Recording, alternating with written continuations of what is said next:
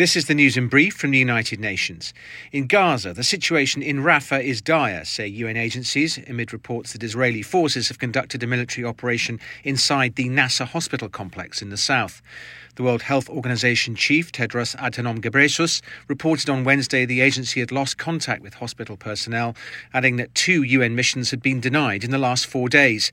Fears also loom over the continuing threat of an Israeli invasion of Rafah, where 1.5 million displaced Palestinians are seeking shelter and safety. In its latest situation update, UN humanitarian aid agency OCHA reported population movements heading away from the southern border city. Meanwhile, across Gaza, the Palestinian death toll of mostly women and children has risen above 28,000, according to the health ministry. Israeli authorities report that 230 Israeli soldiers have been killed since the war began on the 7th of October, following the Hamas led terror attack. Some 134 hostages remain captive in Gaza, according to Israeli authorities. In the battle to arrest climate change, January was the hottest month on record. That's according to the World Meteorological Organization, WMO. Global precipitation reached a near record high in January on the heels of a record wet December. Large portions of North America, Asia, and Australia were wetter than average, while much of southern Africa and South America were drier than normal. The record breaking trend seen for much of 2023 has rolled into 2024. For the eighth month in a row, new heat records have been set. At the same time, sea surface temperatures have been at a record high now for 10 consecutive months.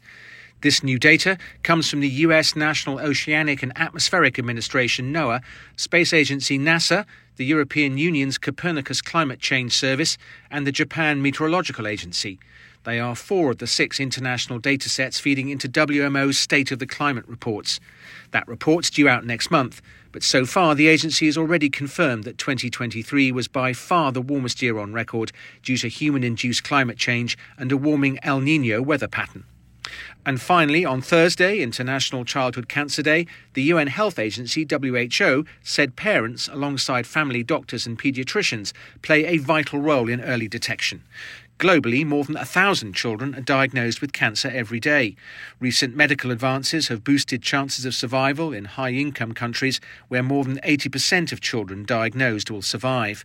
But only about 20% of kids diagnosed will survive in some low and middle income countries. To change that, WHO launched the Global Initiative for Childhood Cancer in 2018. Its main goal is to reduce that survival gap by 2030. It aims to ensure that at least 60% of children with cancer worldwide will survive their diagnosis.